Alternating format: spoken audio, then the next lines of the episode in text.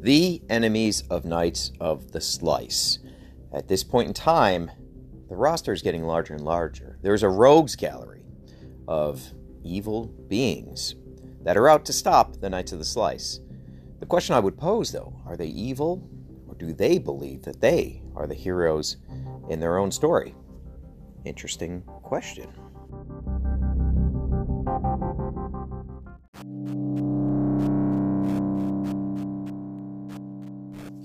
One of the first villains that Knights of the Slice encounter, and probably the being of most significance in the sort of first couple years of KOTS, is the Death Knight.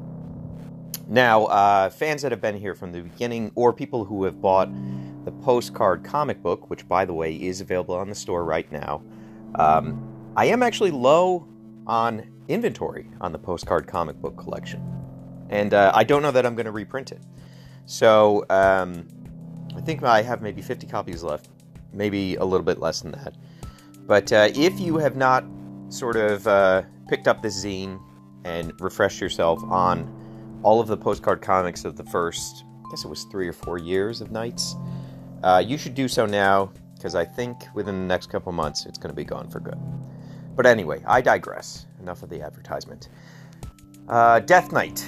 What do we know about him? What has been told and shared? Well, uh, we do know that uh, Death Knight was originally what is sort of is an unofficial name, the Cheese Platter Knight. He was the first Knight of the Slice. He was the prototype. Um, he wore he wore both the sort of uh, test type zero suit as well as the cheese platter knight, and um, this takes us all the way back to around 1984 when commercialization was really taking over in a big way. And these big food conglomerates were sort of vying for any sort of uh, ground they could get in the hearts and minds of the citizens. And uh, we don't know Death Knight's name, I don't think that's ever been revealed, but he was a sort of Adonis type figure. He was chiseled, he had long beautiful blonde hair, um, gorgeous features. He was a he would be a hot general today by uh, Chapo standards, um, and uh, he was sort of so vain. He didn't want to wear the new protective helmets that Fred Foods had uh, come up with and developed. Uh, the helmets, of course, became a mainstay for knights. Then on, uh, they grant the knights a lot of abilities. Um, you know between uh, enhanced sight, uh, increased audio uh, detection, all sorts of things, including some level of airtight seals and um, the ability to filter out noxious uh, gases and things like that. So they, they have this shiny new helmet from the boys in R&D, and uh, the original cheese platter knight says, no, don't want it, not going to do it it hides my cheekbones. I prefer this cloth mask.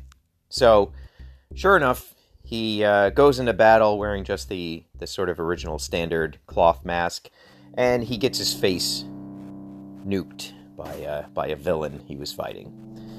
And um, his beautiful good looks that have carried him so far in life, that allowed him uh, a certain merit of privilege and uh, entry into the upper echelons of society people just genuinely like to be around an attractive man like this. Um, that all came crashing down. He awakens in a hospital bed, his face is bandaged up, and uh, he's pretty distraught. You know, this is a this is a guy who was not challenged much in life. He was just sort of genetically very gifted, very tall, very muscular, excelled at sports. Um, not a good student, but didn't need to be a good student because sports scholarship sort of carried him where he needed to be. And um, it made sense that uh, he would be the, uh, the sort of face and the body of this Knights of the Slice program. Uh, now, the Knights of the Slice program was initially, it sort of served two purposes. One, it was a mascot. Think of Ronald McDonald, right? You think of Sonic the Hedgehog. You need a uh, something commercial, commercial, commercial, bot, commercializable. I don't even know if that's a word. We're to skip that for now. um, you needed a commercial entity, you know, to, to kind of launch uh, the brand, to be able to sell Happy Meals, to be able to sell toys, to be able to sell t shirts. And that's what the cheese platter knight really was. Um, so he awakens from this horrific accident. He goes back to work, and his security card is no longer working. And they uh, they have sort of unceremoniously fired him. Worse yet, he has this huge medical bill now. Um, you know, there was uh, he was essentially a uh, subcontractor. He was not an official employee of Fred Foods, although there is he swears he was, and that the contracts have been changed retroactively in a feat of sort of corporate malfeasance. Um, I don't know, though. I think we can trust these gigantic food conglomerates. I, I can't imagine they would do something to um, turn the screws on an employee. So uh, he he's uh, rightfully upset. And what we didn't know at the time, and what is not sort of listed in the postcard comic book, is that uh, you know he's got a wife and uh, they may have some offspring, some children together, and so Death Knight breaks in to uh, the Knights of the Slice headquarters. He steals one of the helmets. He also steals himself uh, some booze from a local liquor store, and he goes out into Queens, deep into Queens, into the swamplands, and uh, is sort of drinking himself silly, wearing the helmet, and he decides to dump, jump him into the swamp and just uh, end his life there. But uh, his life doesn't end. He's he is sort of he feels the presence of this kind of glittering pink energy, this ancient entity, this uh, this sort of bodiless soul, this life force and it pulls him from the muck and, and doesn't heal him, but kind of possesses him in a way. You know, takes over his uh, corporal body, although he still has his sort of mind and his wits about him. He becomes something much different. And um, donning a, a black and red Knight of the Slice outfit, he does the only thing he thinks he can do, and that is he takes to the airwaves. He starts making all these videos, all these diatribes, and he does strike a nerve with people. He's he's willing to sort of uh, burn the sacred cows. He's willing to point the finger at both the political parties and and really call for armed uprising. And because there is no government oversight of these sort of social media platforms, and they themselves are a conglomerate, he's able to rise in notoriety simply because he's he's selling controversy, and he becomes this uh, this figure, this lightning rod for all the people that maybe have a similar history as him. They they feel abused by the corporate system. They feel detached from interpersonal relationships.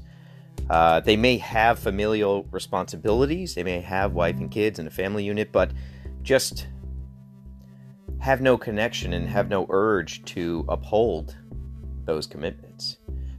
And um, so that's sort of where we get introduced to Death Knight and we understand he's a very dangerous customer and he does have uh, his aim, specifically on Fred Foods and specifically on Knights of the Slice, he wants to tear it all down. Um, also, part of the possession experience that he went through, he finds himself able to be ethereal.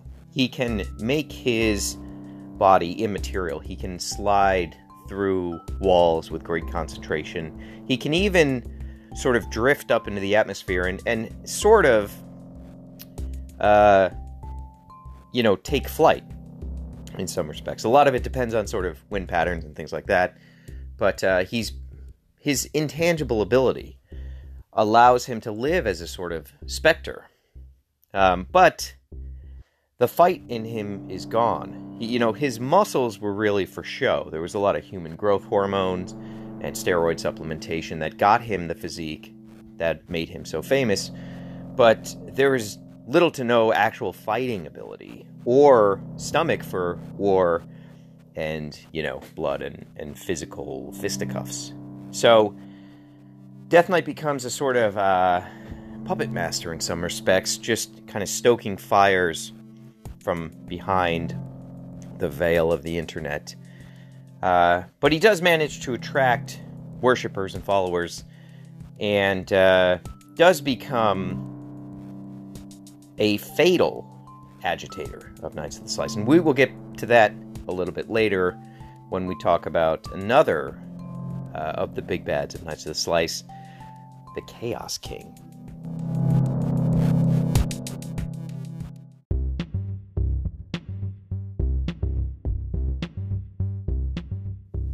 Now, Death Knight is one of the most impactful villains, but he's not the first villain that we met. There is a villain before that. That villain is Skull Grimson. Now, Skull Grimson is an old hero creation of mine. There are some really crude pencil drawings of Skull Grimson from my youth that I really like. And it was a blast to take that character and have a, an amazing artist like Erwin Papa reinterpret him for uh, issue number hmm, issue number two of the Knights of the Slice comic, which you can get a digital download of on the web store right now. I guess now that I say that, actually, he would not be the first villain because uh, there's villains in issue number one, so we're going to have to address that as well. Um, but for this segment, we're talking about Skull Grimson. Uh, Skull Grimson, the name comes from an actual, uh, if I'm not mistaken, uh, Viking character from Swedish lore. And uh, you can go ahead and look him up. Pretty interesting guy, traveler, warrior, poet, some would say. Skullgrimson runs a, uh, a gang of hijackers that essentially steal food. Now, for Skullgrimson, this is a profitable venture, but it is also a way to feed his people. Um, we don't know much about the sort of mechanical makeup of Skull Grimson. He appears to be somewhat uh, biomechanical. He also appears to have some organic material to him. He wears a sort of tethered wide brim hat. He seems to favor almost a, you know, a pantaloon style pants. Um, very flashy dresser. And he does have these sort of minions who also wear skull faces and masks and do his bidding. Um, how much uh, is underneath those costumes in terms of being a human or being a cyborg or being an alien? We don't know. It's never been sort of discovered. Um, Skull Grimson did not last very long. He made the mistake of trying to hijack Knights of the Slice, although some would say he got the upper hand because he did actually kill the Purple Knight. Um, Lime, Brick, and Teal, in their first official mission, uh, are heading out, and uh, they come across Purple and his uh, vehicle just completely destroyed. Now, if you go back to issue number two, you'll notice also Skull Grimson is kind of the originator or the adapter in the modern era of the arm cannon that old knights seem to favor. So, interesting uh, piece of lore there for you to discover. Um, Skull Grimson ultimately did not last very long. Now, Knights of the Slice are supposed to, are a paramilitary force, but they are supposed to be non-violent. Now, Teal's first mission out, he wasn't having any of that, and he promptly uh, Sparta kicked Skull Grimson off of the building he was perched on to his death. Um, the autopsy of which gave us very interesting, crucial sort of uh, catalysts for the story. One in within his boot heel, uh, they found a Atlantean artifact, which brought the Knights of the Slice to the future, um, you know, position of Sub City to the big cache that was underneath uh, the ocean, the big Atlantean sort of uh, resting ground. Uh, it was also important because the the arms of Skullgrimson were donated to uh, veterans of the food war who needed replacement limbs, and those arms currently reside with none other than Cybermama. So, as you can see, sometimes these villains, in their villainy, actually end up delivering us some important key people. I don't want to say hero, but I will say key people.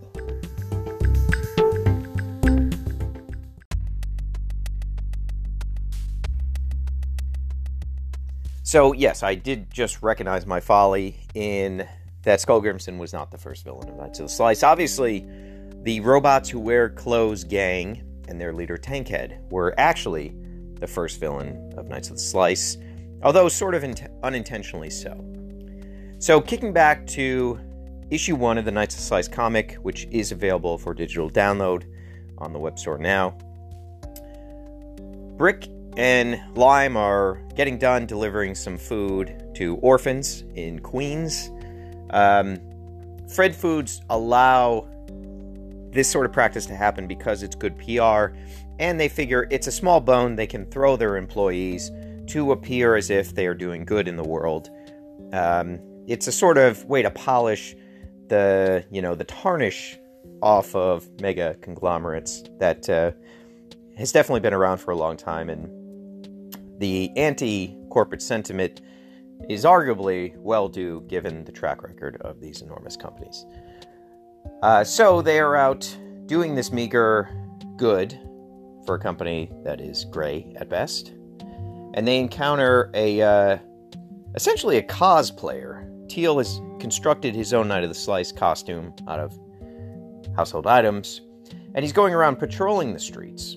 And there's a particular street that this takes place on. This is Skillman Avenue in Sunnyside, Queens. If you guys ever want to do a Knight of the Slice walk the scenes, uh, that's the place you want to go.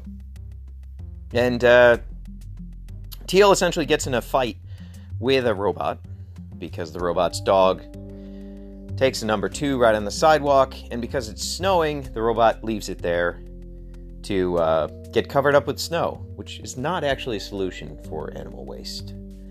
So uh, they start getting in an argument. Brick and Lime come out and join, but they don't realize that they're right in front of the robots' hangout bar. Now, the robots who wear clothes are sort of, I guess you could call them transhumans in some respect. They are sentient worker robots who have decided to take on the affectations of living human beings. So, completely unnecessary things like wearing clothes is a signal to everyone else that these are, I guess, you know, uh, they would like to be considered a more evolved version of cybernetics. Their AI is leaning them towards potentially this illusion that they are real living creatures. I mean, this is a this is a deep philosophical question that I guess every reader has to answer for themselves.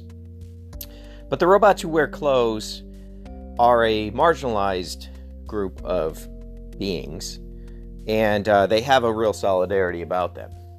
And they get into this big street fight where, you know, it's probably about 50 against 3. But the Knights of the Slice do triumph. Uh, you know, Lime and, and Brick at this point are pretty well trained in, in combat, and Teal is a you know, he's a child of the streets. He's he's a tough cookie. He is not sophisticated in his fighting skills, but he is dogged and he does not go down.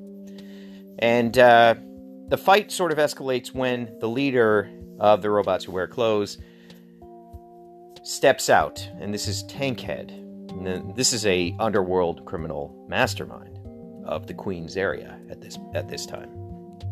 He's a former intergalactic wrestler. He's on Earth for God knows why, and he enjoys juicing himself with forbidden antlian vials of some kind of chemical that makes him grow in size. And uh, a battle ensues, and reluctantly, Knights of the Slice end up taking Tankhead's life. He explodes into a pile of pink goo, and the eloquent leader of the robots who wear clothes is no more. So, uh, already, without intention, the Knights of the Slice are starting to rack up quite a body count. Uh, the robots who wear clothes don't have much direction after that. They've they've lost their leader, who was in fact not a robot like them, but uh, a sort of living being. I don't want to say human, and who uh, lended credibility to their cause. And without that, they find themselves even more marginalized. And uh, you know, the street fight is blamed solely on them, and they're sort of spread into the wind. They're excommunicated and exiled and you know where that where that gang lives now and how they operate is largely unknown. It's suspected that they are sort of inactive or all taken offline.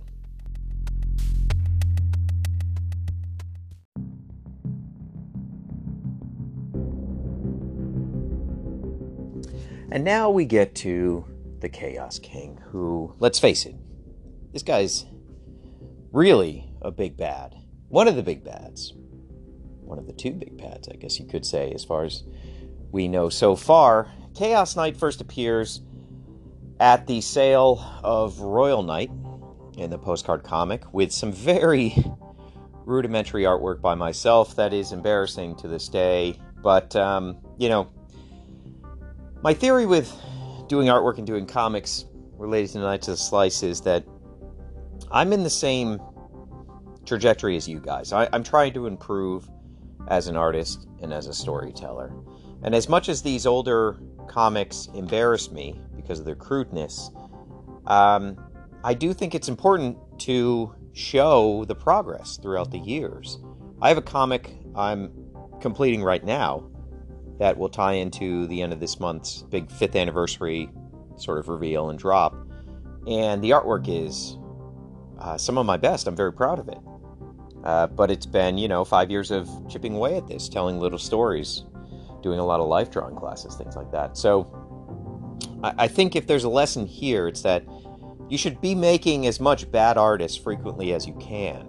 And don't be embarrassed about it. Just continue to iterate on it over and over again. And then eventually you will be able to look back and say, wow, this is a market improvement. I've gotten that much better as a sequential storyteller. And uh, I don't have anything special. I don't have any God given abilities beyond what you guys have. So you can do it too. And we're on this journey together. Now, switching back to uh, the Chaos King. So we first meet him with Royal. They're standing off. It's Arthurian times. And uh, the Chaos King jumps into a portal, and Royal Knight jumps in after a vector portal and uh, he gets sort of spit out in present day Miami. Now, present day Miami, we know, is under the sort of purview of Vice Knight, and Vice Knight is there waiting. He knew this this vector anomaly would be happening, and he gives Royal an updated costume and starts to integrate him into the Knights of the Slice, kind of uh, give you know modern information, um, some saline. Uh, info drips, which are very useful in sort of conveying, uh, you know, a massive amount of knowledge to these time displaced folks. Very common sort of medical procedure. Um, Chaos King doesn't sort of stop there. He travels back and forth throughout the vector through many eras and times. And eventually, he reappears in a big way when we get to our comic that uh, shows the final stand of Lime. At the piece of shunt soda factory, Chaos has possessed Death Knight. And together, in this sort of merged being, they're going to taint the world's soda supply. Uh, Fred Foods owns, uh, you know, a lot of the infrastructure worldwide of the sugar water that we so crave. Uh, the Knights are, are really, they've taken a pounding they're very beat up. Um, we have uh, Bollinger Burton taking the guise of Teal. Teal, of course, has left. He uh, he sort of got into his side mission for Fred Foods at Sub City and has left the team and has not been seen since. He was sort of sucked up by some kind of extraterrestrial craft at this point, which leads us to another villain we'll get to next. Um, we also have uh, Royal in his Vector jump armor. He's received an upgrade. And then we have Brick and we have Lime, and they're really beaten up. And uh, I believe this is probably the first depiction of the cracked helmet design that would later come with all Hyper Knight figures. We see that online. So uh, they're beaten. They uh, can't seem to get the upper hand on Death Knight and Chaos. But Lime has an idea.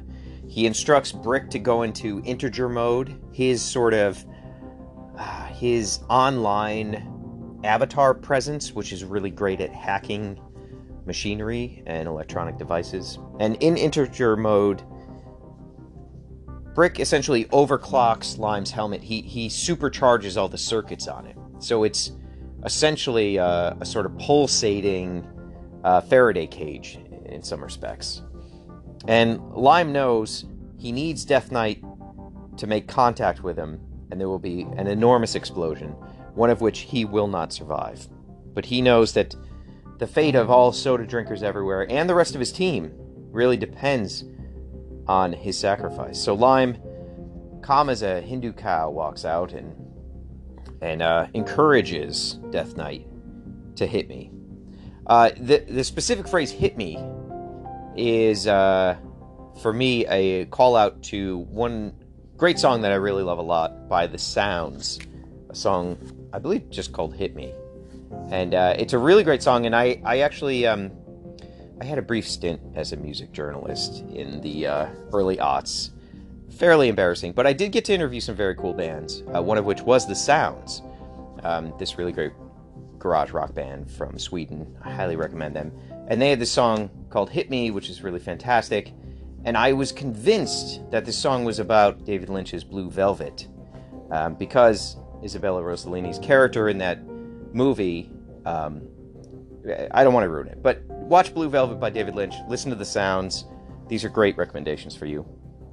And uh, I just put that in there as a little nod to that song and that movie that nobody would ever pick up on unless I explicitly called it out in a podcast, which I'm doing now. So there you are.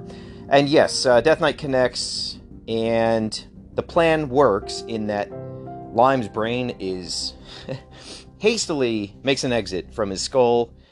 Um, the electricity coursing through his helmet and suit uh, shoots onto Death Knight, which violently causes a separation between the Chaos King and Death Knight. And then Death Knight, of course, falls into the vat of soda, and Lime is no more, and it appears that Death Knight is also no more. But what truth may be held further down the line? Can't say right now, but I will probably say in a few minutes.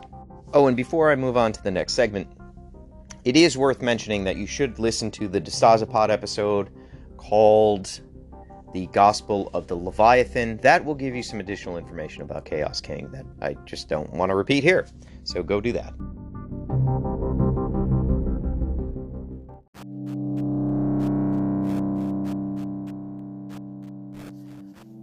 Now we go to Rift Killers, probably one of the most prolific villains of Knights of the Slice in sheer number. Now, Rift Killers are essentially an empty suit of space junk armor that is sort of inhabited by these microscopic, uh, intelligent bacteria.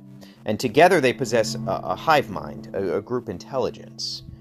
Um, if you just encounter one Rift Killer, though, it's likely that it acts almost like a feral animal of Earth. Uh, if you read the really fantastic Gavin Mackie Sub City Black and White zine, also available on our store, you will see what an encounter with a solo Rift Killer is like. And essentially, it is a sort of beast, a very vicious beast.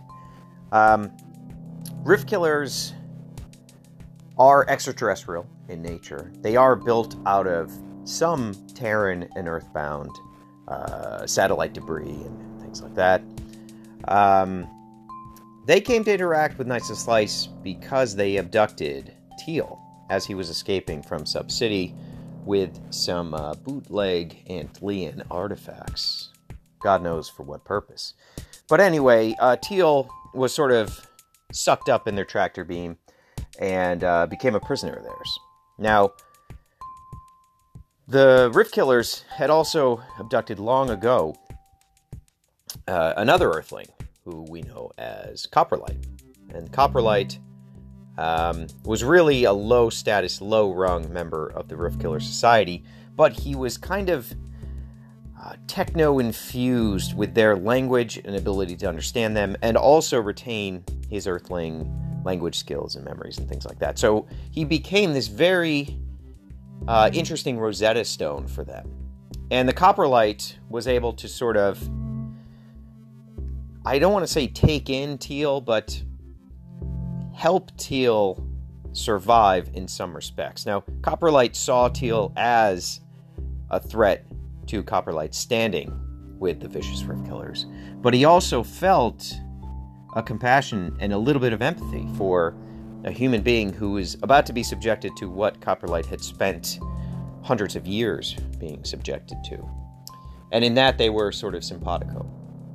Now, Teal eventually, through grit and determination and trickery, overthrew Copperlight and became not only the favorite son of the Rift Killers, but eventually their leader. And he led them right back to Earth. You know, in all these different sci fi scenarios, the aliens are coming to Earth to claim our resources. Um, all of the alien incursions in the world of Knights of the Slice are not actually to get our resources. They are simply interested, these various factions, in ownership of the Earth because we've done such a good job of reducing the value of Earth. It is essentially a distressed plot of land with minimal resources and a dying population that is sufficiently weak for a takeover. It is not about resources to them. These are sort of spacefaring cultures that have technology and energy sources we can only dream of. What they like about Earth is that it's so war torn and we've inflicted so much pain upon ourselves that we're ripe for the picking and enslavement and subjugation. So, just an interesting little twist on the normal rationale for why alien species sort of seek out um, ownership of Earth. That's not the case here.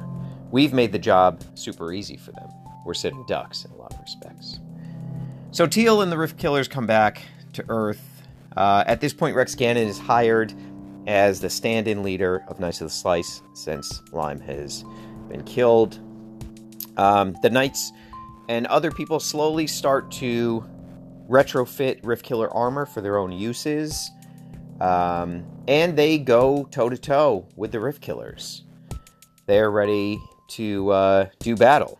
Now, the individual Rift Killers themselves, because they're hive mind and they sort of grow in strength through unity, they are able to be, after quite a bit of fighting, they're able to be atomized and sort of scattered.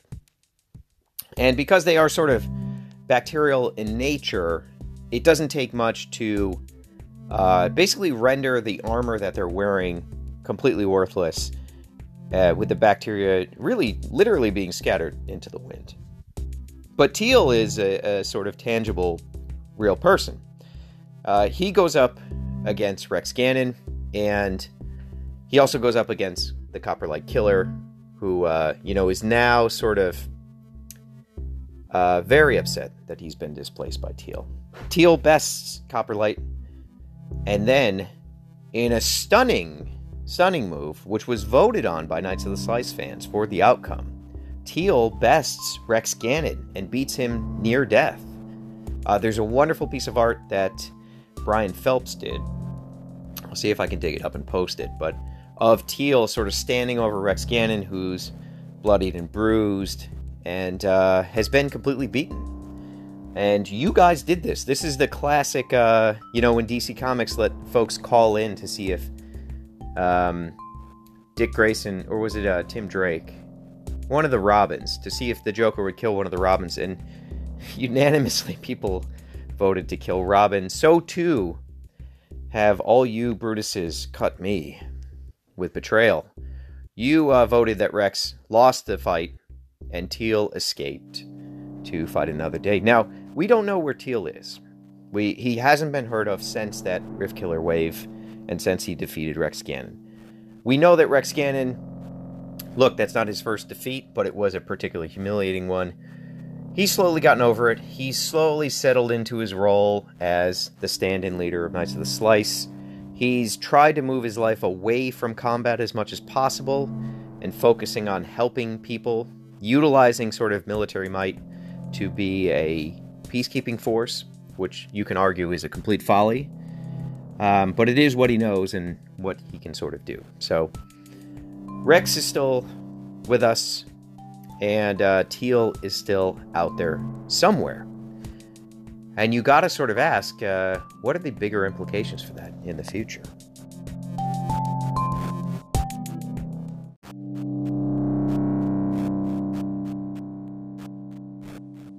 In the old Heroes storyline, which, gosh, must have been two years ago, three years ago during the summer, we met Rebel, Bumblejet, and Gamma Guy. Now, you can argue whether or not these are villains, but I think they're significant to the story. So, you have these sort of three characters, which we gave great backstories to with the help of Gavin Mackie and his comic art.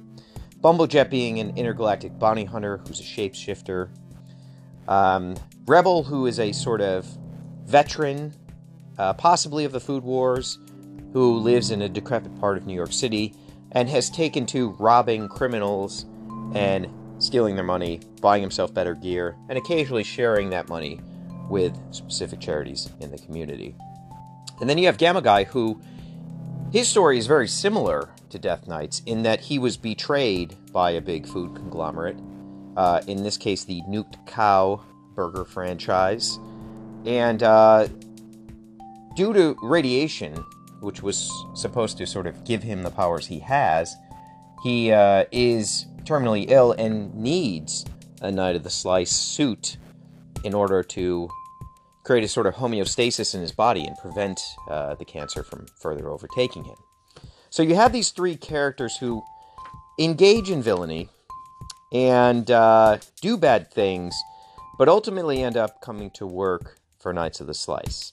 Um, they also encounter two beings that, again, could be considered villains, could be considered heroes. These are, of course, the Nobody Knight and the Nebula Knight.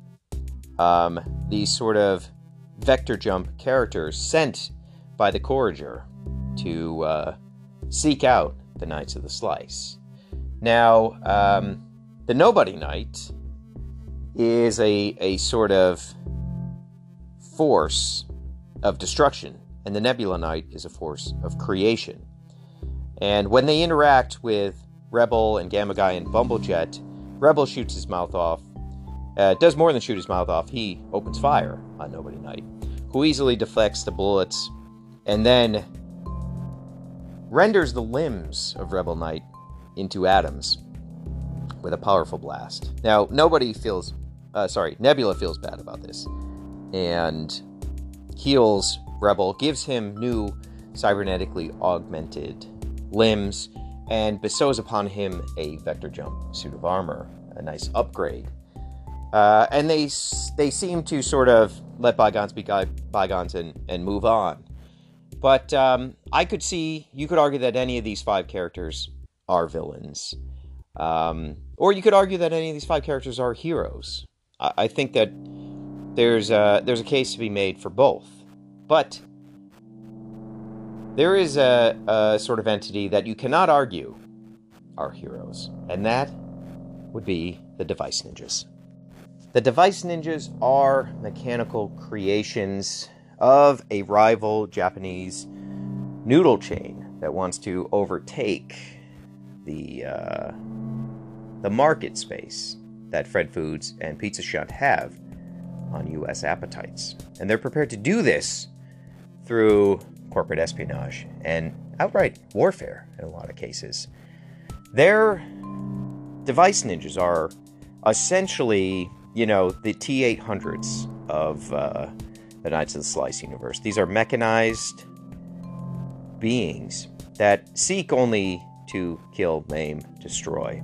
And their weaponry is no joke. They are augmented with uh, cybernetic limbs that can sort of morph and swap, turn into different caliber of gun and flamethrowers. They have uh, really deadly samurai swords. Uh, but there is a little bit of organic material in their construction, which uh, I don't know if is, has ever been discussed before, but they do possess a, a, a tiny shred of humanity in some harvest organs and, and other things like that that are encased under many layers of uh, protective steel and vulcanized carbon and things like that. Uh, the device ninjas are really, really dangerous, really, really formidable. But they are machines at the end of the day and can be tricked and can be fooled and can be outsmarted. Um, you know, I, I think often of the, the battle at the end of the first Predator movie where Arnold is clearly outmatched by this just enormous, deadly creature. But at the end of the day, through grit and sort of intellect, he he beats this creature. And I I think a lot about that in terms of our Knights of Slice characters, who are human. Some of them have slight powers or wear suits that, you know, enhance their abilities, but they are at the end of the day just regular humans like me and you. Um, that is the sort of dynamic of a fight it would be to go up against these types. And uh, I think that, uh, you know, we've seen time and time again, you can beat a device ninja in straight up combat only slightly. Now, Royal Knight, the best swordsman in Knights of the Slice, hands down, went sword to sword with the Lilac device ninja. No, sorry, not the Lilac device ninja. I actually don't remember what device ninja it was. Anyway, Royal Knight went up against a device ninja and uh, narrowly won.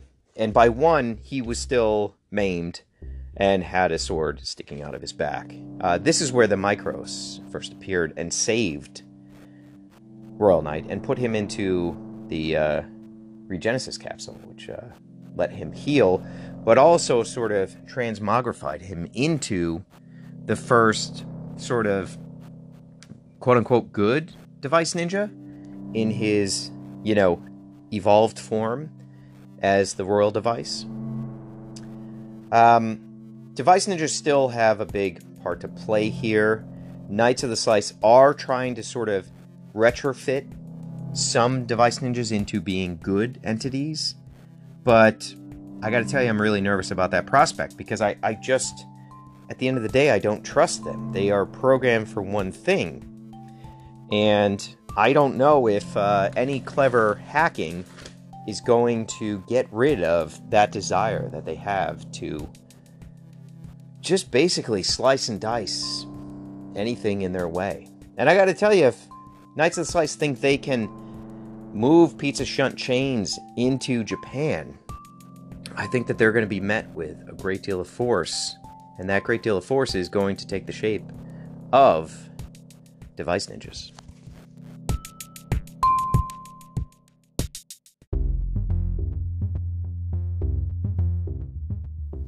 Now, we know about a couple old knights that are bad dudes. Uh, we have, of course, the Trilo Knight and the Chaos Knight. These are sort of newer characters. They are being sent here directly from the Trilobite King to cause havoc and terror in Earth for us. I guess on Earth would be a better way to put that.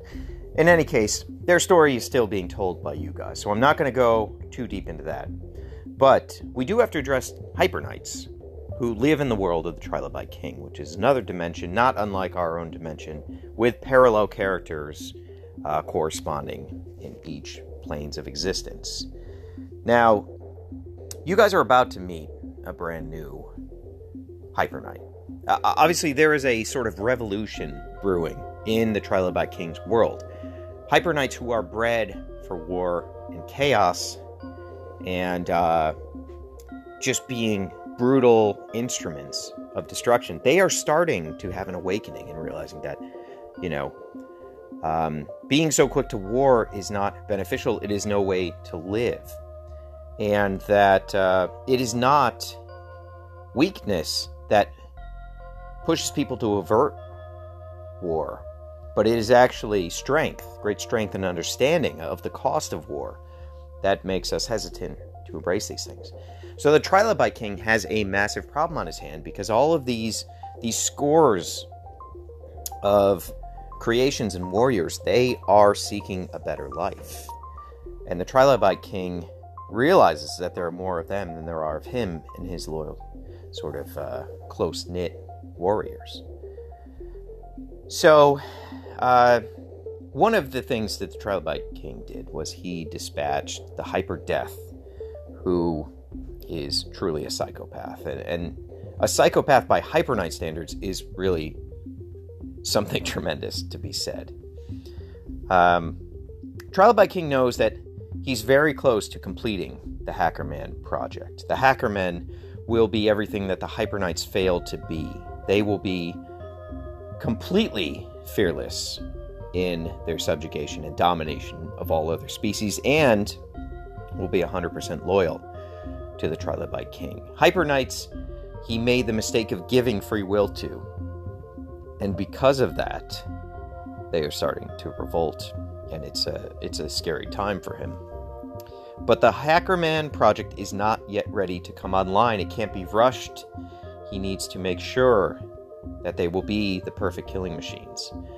And so he needs to buy time. So what does he do? Well, he does two things. One, he dispatches Hyperdeath, his worst worst uh, psychopathic killer, his most loyal soldier also. He dispatches him to hunt down the Hypermicros, who were sort of crossover beings that stepped into the apotheosis capsule and became their higher form. Hyperdeath, uh, he makes short work of them, and he steals their hard drive chest plates and integrates those into his own chest plate. So that's why Hyperdeath has this sort of shiny, metallic, beautiful, gleaming uh, hard drive chest plate, which looks exactly like the Hypermicros. That was his prize for killing them. Um, he then proceeds to hunt down all of the Noir Knight troopers and Cerulean Hyper Knight. And we don't know the outcome of that battle Hyper Death has not been heard from. Cerulean Knight has not been heard from. They could have possibly killed each other in this exchange. But Trilobite King is pretty nervous because where the hell is Hyperdeath? You know, he has lost his right hand and uh, he's starting to get nervous. So we're about to meet the next in line to the Trilobite King, a chap named Marson. And Marson is from Mars. He's a Martian. It's in part why he gets his name.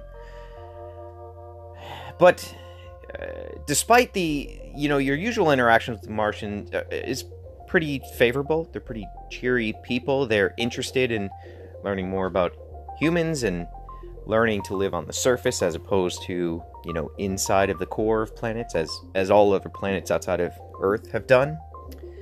Um, Marson is completely twisted. He is the interrogator for Trilobite King.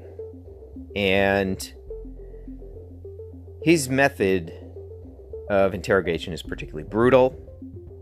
And uh, essentially, he is a he's a fixer. He will do whatever the Trilobite King says with aplomb and with maximum cruelty. So you do not want to cross paths with Marson by any respect. And we're going to meet this guy, and he is going to be a super bad dude. But there is one thing that he wants, and that has recently popped back up on everybody's radar, and that is the blood capsule, which we've been talking about for a very long time. Um, if you remember, Battlesire and Randy Chap tracked down the blood capsule for the Corriger. But it did not go so well. They were easily dispatched by the Lilac Device Ninja. Obviously, the uh, the Ono Ramen Company wanted the blood capsule for themselves. So we're going to meet Marson very soon. It's going to be a very intense sort of uh, event. I think we're going to get into this on our five year anniversary, January 27th. We'll be doing a live stream in the evening. I am super excited for you to meet him. There is some amazing artwork and a nice little comic lined up for this. It's going to be a big time release. I'm super excited for it. Um, I am sure I am also missing some other villains in here. You guys let me know in the comments who else I need to speak on at great length, and I will do my best to remedy that. Um, have you guys gotten your comic books, the the Hyper Knight zine, and have you digested it? Did you find the reveal in there to be particularly exciting? I want to hear from you. I think at this point the majority of them have been dispersed, so we can talk about spoilers in there. But that Hyper Knight zine is is pretty crucial to everything that happens next. So you're going to want to hang in there and uh, make sure you've read it. And uh, I think that's everything I got for you guys today.